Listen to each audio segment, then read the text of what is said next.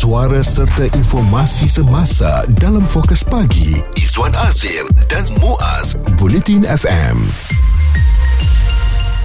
sekarang ini memang cabaran kita ialah tentang kenaikan harga barang-barangan, uh, barang basah dan barang keperluan harian memang menyebabkan kita pening kepala apabila menerima gaji itu kita sifatkan ianya cuma hinggap seketika sahaja di dalam bank kita.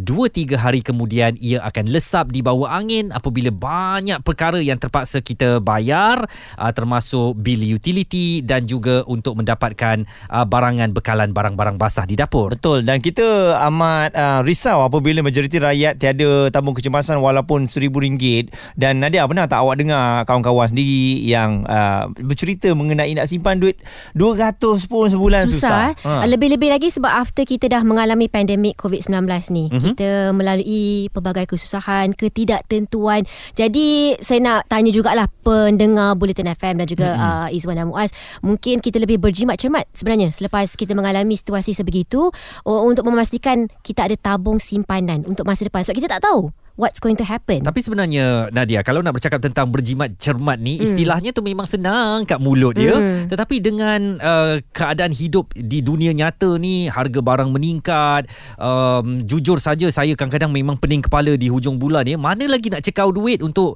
contohnya bil um, uh, wifi belum bayar lagi ya mm. uh, tapi tak boleh kalau tak bayar tak ada perkhidmatan yeah. internet kan yeah. dan itu dah bagaikan keperluan harian kita.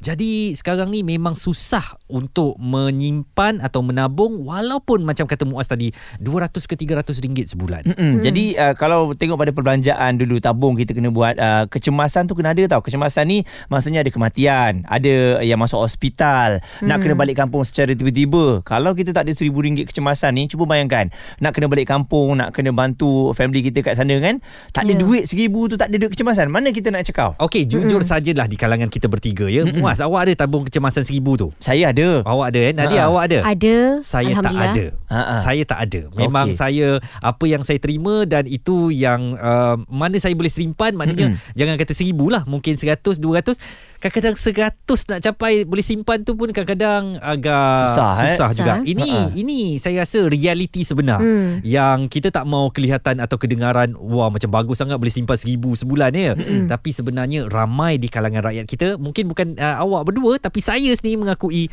susah untuk ada tabung kecemasan seribu ringgit sebulan. Ya, duit uh, kecemasan tu itu je lah yang ada pun hmm. tak naik tak turun pun sebab nak menyimpan uh, bulan-bulannya susah. Hmm. Uh, jadi saya rasa perkara ini memang harus diperhalusi bagaimana agaknya sebenarnya dia kena cara. ada disiplin dia ha. uh, Muaz sebenarnya dan uh, Izwan mungkin cara saya hmm. saya ada akaun yang berbeza yang hmm. separate jadi satu akaun untuk saya berbelanja satu lagi akaun untuk simpanan jadi hmm. saya tak sentuh yang untuk simpanan itu hmm. disiplin itu bila kita dah jadi tabiat setiap bulan insya-Allah dia akan berterusan dia bila ha. dengar-dengar macam ni aku pun berazam lah nak nak cuba buat macam tu kan tapi itulah azam tinggal azam je lah Yelah, kan. macam sebab akhirnya kemampuan keuangan tu kita yang tentukan kan? Mm-hmm. uh, bukan kita tak nak berjimat tapi itu nak kena bayar ini nak kena bayar. gaya hidup Izwan Kadang-kadang gaya hidup kita yeah. mungkin ha, mungkin betul. juga lebih-lebih hmm, sangat kot betul. sampai uh, contohnya kereta yang lebih murah boleh kita pakai Mm-mm. kita ha. nak juga pakai kereta mahal ya yeah. dan uh, juga mungkin contohnya kerana anak-anak kan ha. kita mungkin uh, boleh je beli susu yang murah tapi betul. kita nak beli susu yang mahal untuk kebaikan dia konon-kononnya supaya sel-sel berhubung dan pembesarannya lebih baik kan ha. ada banyak faktor sebenarnya ada banyak faktor ya uh, lagi-lagi di zaman sekarang ni hmm. di zaman social media peer pressure hmm. ya, uh, tekanan daripada rakan sebaya hmm. ataupun satu lagi sebenarnya ni ada kena mengena dengan ilmu pengetahuan keuangan. Ya. Betul. Cara kita menguruskan keuangan kita macam mana?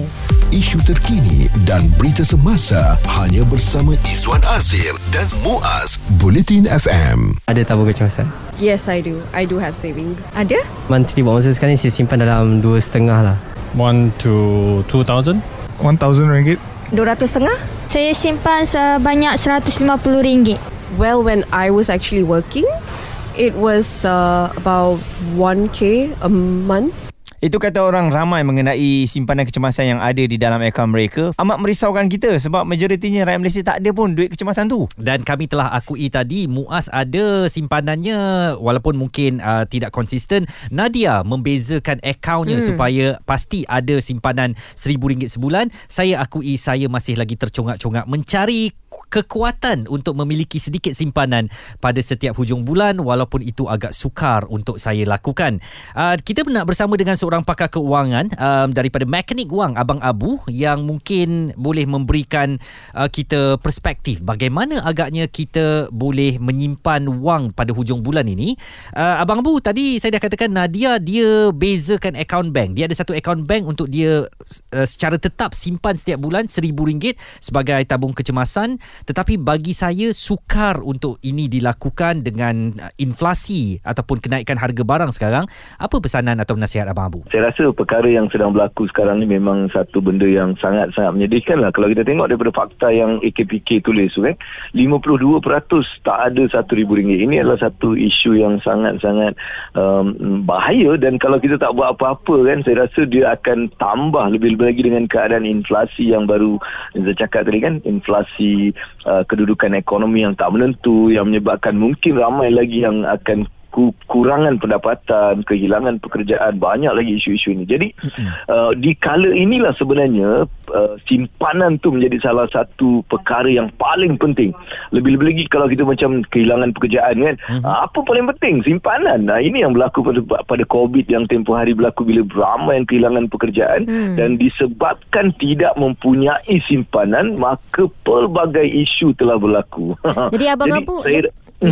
Lepas COVID uh, pandemik COVID-19 adakah abang Abu berpandangan bahawa uh, rakyat lebih berjimat cermat uh, dalam berbelanja dan juga ya. uh, ada awareness atau kesedaran yang lebih untuk menyimpan? Betul. Uh, itu sebenarnya berlaku apabila benda tu dah berlaku baru dia sedar, eh alamak hmm. aku tak simpan lah. Kenapa aku tak simpan? Sekarang uh, jadi kesedaran tu uh, hanya uh, uh, mereka rasa bila benda tu dah berlaku. Hmm. Tapi selepas lepas uh, mula kan dah macam uh, sekarang ekonomi dah macam dah dapat kerja balik perasaan tu lama-lama dia hilang, hilang kan? Ha, jadi ha, dia hilang balik. Uh, mereka seolah-olah macam lah nanti kan. Jadi tapi ada juga uh, yang sudah menyedari dan sudah pun memulakan uh, satu kaedah untuk mereka menyimpan dan mereka tahu betapa pentingnya simpanan kecemasan ni. Jadi ada juga yang uh, uh, yang sudah pun uh, berubah. Uh, mereka mentaliti mereka dah berubah. Mereka dah menekankan uh, perlunya kurang kurang belanja lebih lagi dengan inflasi mereka berhati-hati bukan kurang belanja tapi lebih berjimat cermat maksudnya mereka hanya berbelanja pada benda-benda yang cermat uh, yang yang penting, penting. mengikut uh, kemampuan jadi, lah uh, mengikut hmm. kemampuan dan sebagainya jadi itu adalah satu satu perkara yang bagus lah apakah hmm. situasi pada, saya ni Abang Abu hmm. yang agak sukar sekarang untuk memiliki RM1,000 sebagai simpanan uh, bulanan ini okay. berbahaya berbahaya ya. So, so kenapa benda ni berlaku ya? Sebenarnya kita nak tahu kenapa berlaku. Satu adalah kerana kita tidak mungkin mungkin kita tidak mempunyai pendapatan yang uh, mencukupi. Maksudnya kalau kita punya perbelanjaan tu 4000, gaji pun 4000 hmm, ataupun yes. mungkin gaji 3000 setengah tapi belanja 4000. Hmm. Dalam kaedah macam tu macam mana nak simpan? Hmm. Lepas tu kalau kita dengarlah pakar-pakar kewangan ni dia orang cakap 10% daripada pendapatan kita perlu kita simpan. Hmm. Tapi masalah masalahnya saya gaji RM3,500 RM4,000 belanja. Macam mana saya nak cair 10% yeah. jadi kat situ jadi satu isu dan akhirnya mereka tak uh, buat apa-apa dan mereka meneruskan ke depan dan uh, hutang dan uh, you know like keadaan tak berubah.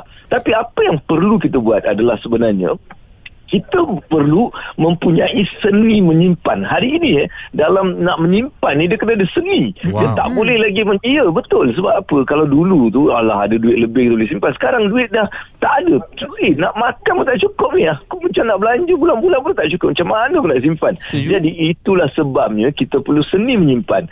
Dan kalau ikut seni ni saya ada satu kaedah. Kaedah kaedah nama dia simpan challenge. Hmm. Maksudnya kita mencabar diri kita untuk menyimpan simpan untuk 30 hari ni. So kalau bagi mereka yang nak tahu lebih pergi simpanchallenge.com kat situ saya ada banyak. Tapi saya nak bagi mungkin tiga benda yang kita boleh buat. Contohnya yang pertama kita boleh sediakan satu tabung kosong. Ini mungkin kata orang apalah abang Abu old school lah. Kita sekarang pakai wallet dan sebagainya. Tak apa. Kita masih boleh buat juga wallet, uh, no, e-wallet juga ataupun wallet kecemasan juga. Hmm. Tapi kita ambil contohnya eh, tabung kosong. Tabung kita ayam buat? lah ni. Ha, tabung, Tabung tabung, fizikal tabung yang ni. macam Hmm. ha, contohnya macam alah uh, uh, kuih-kuih punya tabung tu kan Ha, bukan ha. tabung lah macam um, Kotak-kotak biskut kan. tu kan, kan. Hmm. Jadi setiap kali kita boleh buat apa? Alright, contohnya hari ni saya balik daripada kerja ada duit shilling lebih sikit. Ah masuk dalam tabung tu. Saya pergi belanja kan. Lepas tu ada duit lebih sikit masuk dalam tabung tu.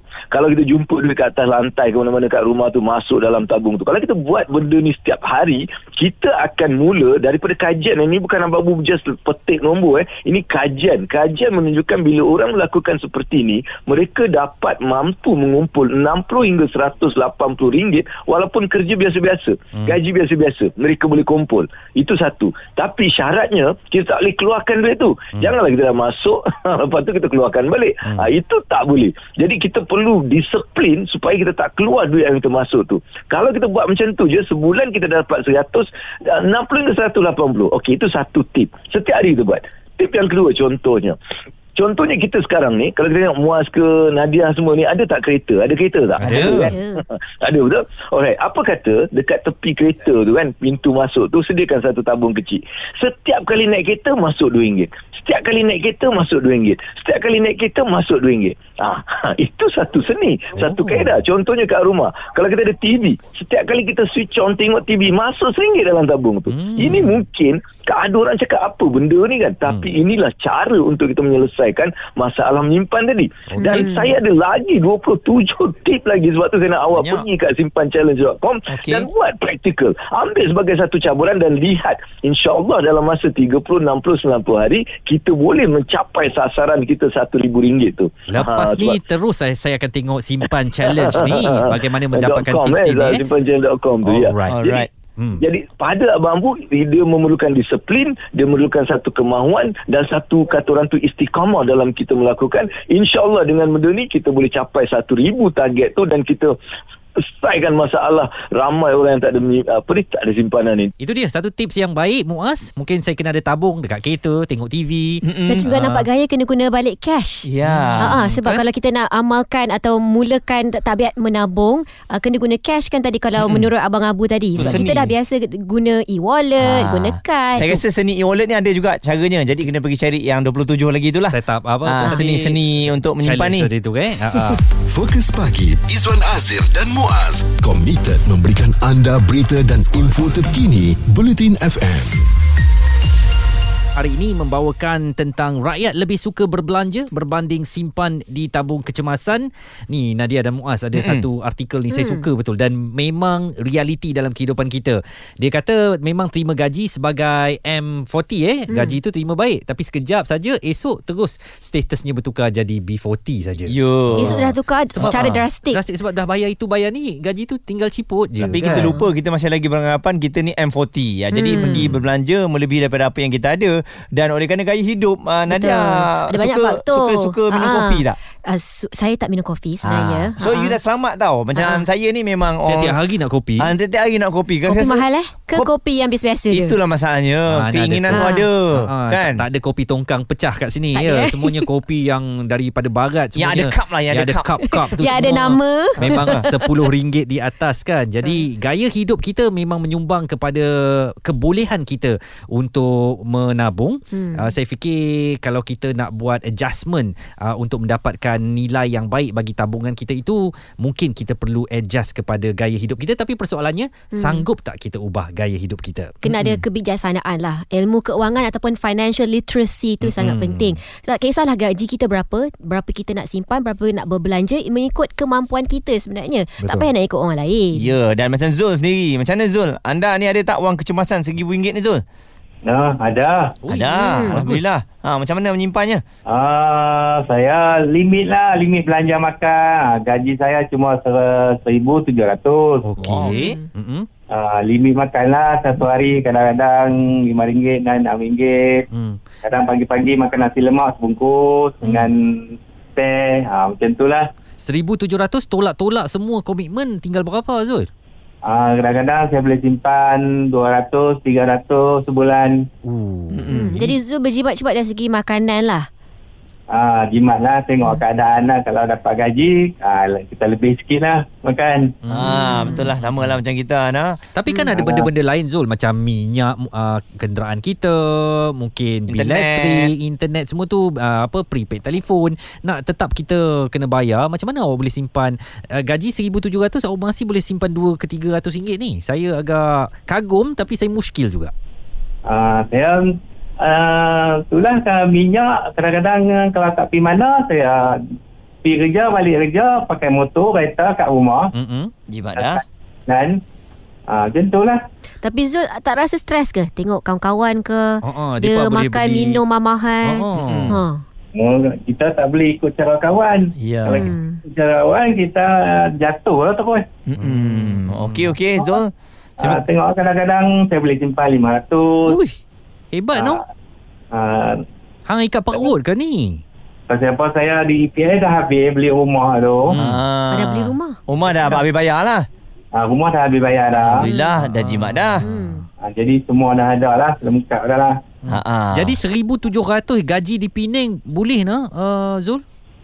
Ha, InsyaAllah lah. Itu pandai-pandai kita lah. Pandai kita punya limit lah. Okey. Mm-mm. Kalau tak bayar rumah sewa lah Sebab Ah. Zul dah bayar rumah dia settle dah Hmm. ah, Jadi Rumah Zul dah- jimat berapa peratus dah kan Mm-mm. Saya rasa kan Kita ni banyak membayar Adalah komitmen rumah Ya betul. Itu nombor satu yang paling banyak Sebab rumah di eh, negara kita ni mahal Itu kalau ada rumah, kalau Ha-ha. mampu beli. Ramai Ha-ha. juga yang tak Menye- mampu menyewa pun mahal ada. Beli. Ah, menyewa pun mahal. Tak Ha-ha. tak di- dinafikan juga Dan lepas tu utility rumah tu lagi Elektriknya pun memang mahal Mm-mm. Lepas tu dengan air Okey lah air mungkin murah kan uh, Kena ada internet lagi kan Internet pun ada yang murah Internet ada murah Tapi yelah kadang Nak kita, makan yang mahal. uh, Kita nak stream Nak laju Tak Pula. nak buffering Dan sebagainya itu kan uh, rumah. Kalau kereta pula ha. Kereta lagi Ah, kan Itu Susah lah. bukan aset kereta tapi orang nak kereta yang cantik-cantik. Ya. Ah, gaya hidup sekarang. Betul Pendapat, Come in serta perbincangan fokus pagi. Izwan Azir dan Muaz Bulletin FM. Dapatan daripada Bank Negara menunjukkan ya uh, ini data pada 2020 90% rakyat Malaysia tiada simpanan kecemasan RM1000 dan uh, kita juga melakukan tinjauan pendapat di Twitter. Anda boleh ambil bahagian di sana. Uh, sekejap lagi kami akan dedahkan bagaimana persediaan yang dilakukan untuk menghadapi kecemasan pada masa akan datang. Kita juga ada kongsian daripada Ana dari Alostar. Uh, Ana kata dia nak share cara untuk menabung. Mm-mm. Sebab kita uh, pelbagai individu, setiap individu ada cara tersendiri mm-hmm. macam mana kita nak uh, menabung. macam mana tu macam mana saya nak Ah, eager nak dengar so, ni Ana ni adalah seorang penjawat awam. Jadi dia kata gaji taklah sebesar mana pun. Tetapi untuk kecemasan, ada RM1,000 dalam tabung. Dia memang tak akan usik. Dan duit tabung itu datang daripada bonus yang dia terima setiap tahun. Okey. Ah, jadi sebagai penjawat awam di- ada bonus jugalah kan Mhm. setiap tahun. Ah, kalau terguna juga ah, saya akan ganti dengan bonus yang akan datang. Oh. Jadi dipastikan ada replacement lah ada gantinya. Semua sedia maklum bonus kerajaan tak sampai pun RM1,000. Mm-mm. Jadi saya akan ambil dari kenaikan gaji tahunan untuk cukupkan RM1,000. Jadi nampak gaya dia nak cukupkan juga RM1,000 simpanan tu. Hmm. Lepas tu anda akan create satu simpanan tetap dalam akaun bank gaji. Okey, dia guna akaun bank uh, Maybank yang mana gaji saya akan automatik potong 10% daripada gaji wow. dan hanya boleh dikeluarkan bila cukup tempoh yang dia sendiri tetapkan. Ui, ni Fixed satu deposit lah saya rasa Fit the fo- bagus fixed eh deposit. idea Deposit. dia. Maknanya dia potong terus. Jadi cara dengan cara ini lebih berdisiplin lah. Kita tak kata tangan, oh nak keluarkan duit. Eh tak boleh sebenarnya. Ah, kita kena cukup tempoh dulu. Okey. Satu tahun contohnya dia akan set. Jadi uh, dia akan berbelanja setakat apa yang berbaki sahaja. Apa yang baki itu je yang dia akan diguna untuk berbelanja harian, perbelanjaan harian dia. Lagi satu, okey lagi satu dia nak share, dia main kutu dengan Okey, kawan-kawan. Ini biasalah ya antara yang dilakukan oleh ramai orang termasuk Muaz Ya, untuk tradisional sikit. mendapatkan uh, simpanan bulanan uh, sekurang-kurangnya RM1000 pada setiap bulan. Okey hmm. dan uh, bila sebut mengenai ini saya rasa dia kawal emosi dia hmm. untuk nak uh, buat perbelanjaan yang bagus dan saya tertarik ada satu cerita viral ni mengenai seorang um, rakyat Bangladesh yang bekerja di Malaysia Izwan dia kata uh, dia nak buka kilang recycle yang bagusnya Di Bangladesh. di Bangladesh satu hari Hmm. nanti dia target kerja 10 tahun sebab orang ni tanya you nak kerja kat Malaysia ni berapa lama 10 tahun sekarang dah kerja 5 tahun Hmm. dan uh, dia kata dia kerja di kedai recycle sekarang Hmm. dia belajar mengenai teknik tu dan one day dia nak buka kedai recycle dekat Bangladesh Hmm. macam mana dia simpan gaji dia 2700 je tau jadi dia kata 1000 bagi di kampung Oh yo. Ah, Banyak seribu tu. bagi di kampung Oh, banyak. hampir separuh tu. Hampir separuh. Ha. Seribu dua ratus dia simpan untuk nak buka kilang recycle. Huh. Apa yang tinggal hanyalah lima ratus kan? Okey. Lima ratus tu lah dia belanja untuk makan dan juga apa saja yang ada di negara kita ni lah. Wow. Ha, so, so macam mana? Boleh disiplin ataupun tidak? 500 dia survive hari-hari. Sekarang dah 5 tahun, cuba calculate. 1,200 dia simpan Hmm. 5 tahun, dia dah almost ada 70 ribu tau. Persoalan saya tadilah Muaz cerita ni mungkin memberi inspirasi tetapi sanggup tak kita untuk mengurangkan gaya hidup. Hmm. Dan mungkin ini memerlukan satu pengurusan emosi yang baik juga. Bagaimana kita kalau dah terbiasa dengan kopi grade A, kita nak turun ke kopi grade B atau C atau D kan. Hmm. Uh, ini perlu kita tengok juga. Uh, saya rasa saya sanggup buat benda macam tu demi uh, um, tabung ni kan Betul. supaya kalau kecemasan kita ada simpanan. Tapi mungkin ada elok juga kalau kita dengarkan nasihat daripada Dr Azizul Azli Ahmad. Beliau adalah pakar keuangan. Bagaimana nak mengurus emosi keuangan ini Selain daripada literasi keuangan, orang cerita pasal kebijaksanaan uh, keuangan. Sebenarnya ada satu lagi fasa yang orang selalu lupa, iaitu emotional intelligence. Apa maksud dia? Dia tahu uh, kawalan keuangan secara emosi. Dia tahu apa benda yang dia tak perlu beli kan. Ada orang ketika dia duit banyak, kaya, famous, popular, handsome, dia banyak dia nak dia dia punya perbelanjaan dia tu jadi besar, banyak kena tukar kereta besar le kan. Ha, dia macam tu. So kawalan emosi ni ramai orang. Dan tak diajar pun. Orang ajar bab duit ni kerja simpan duit je dia cerita kan. Tentang oh kena ada plus minus surplus deposit kan. Dia tak cerita pun oh kita kena kawal emosi kita ni.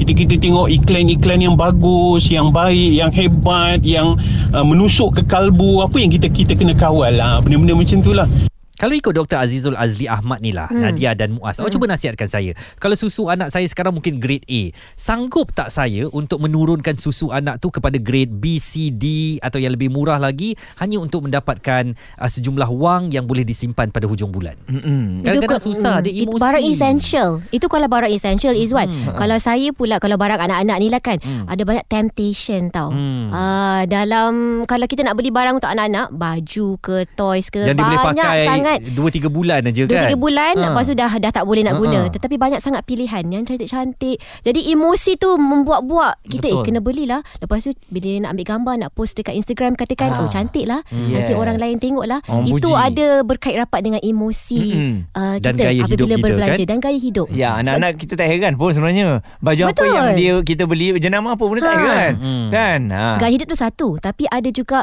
uh, Rasa keperluan untuk nak tampilkan Nak tunjukkan gaya hidup Dan kemewahan yang kita ada Ya. Yang sebenarnya Tak mampu dimiliki Betul. Betul. Hujung Ha. bulan kita juga yang sakit ni. Ha, Duit ha. kecemasan pun tak ada ni. Sebenarnya kita ni ikut poket kita lah ya. Kalau tak mampu tak payah nak belagak-belagak sangat, relax-relax sudah kan. Tak perlu nak tunjuk macam kita ni um, have-have, brother uh, dan kita hiduplah sesederhana mungkin. Bincang, debat dan pendapat bersama personaliti TV dan radio. Izwan Azir dan Muaz Fokus Pagi di Bulletin FM. Sedang bercakap tentang apakah rakyat lebih suka berbelanja berbanding simpan di tabung kecemasan. Dan saya telah akui awal tadi memang agak sukar uh,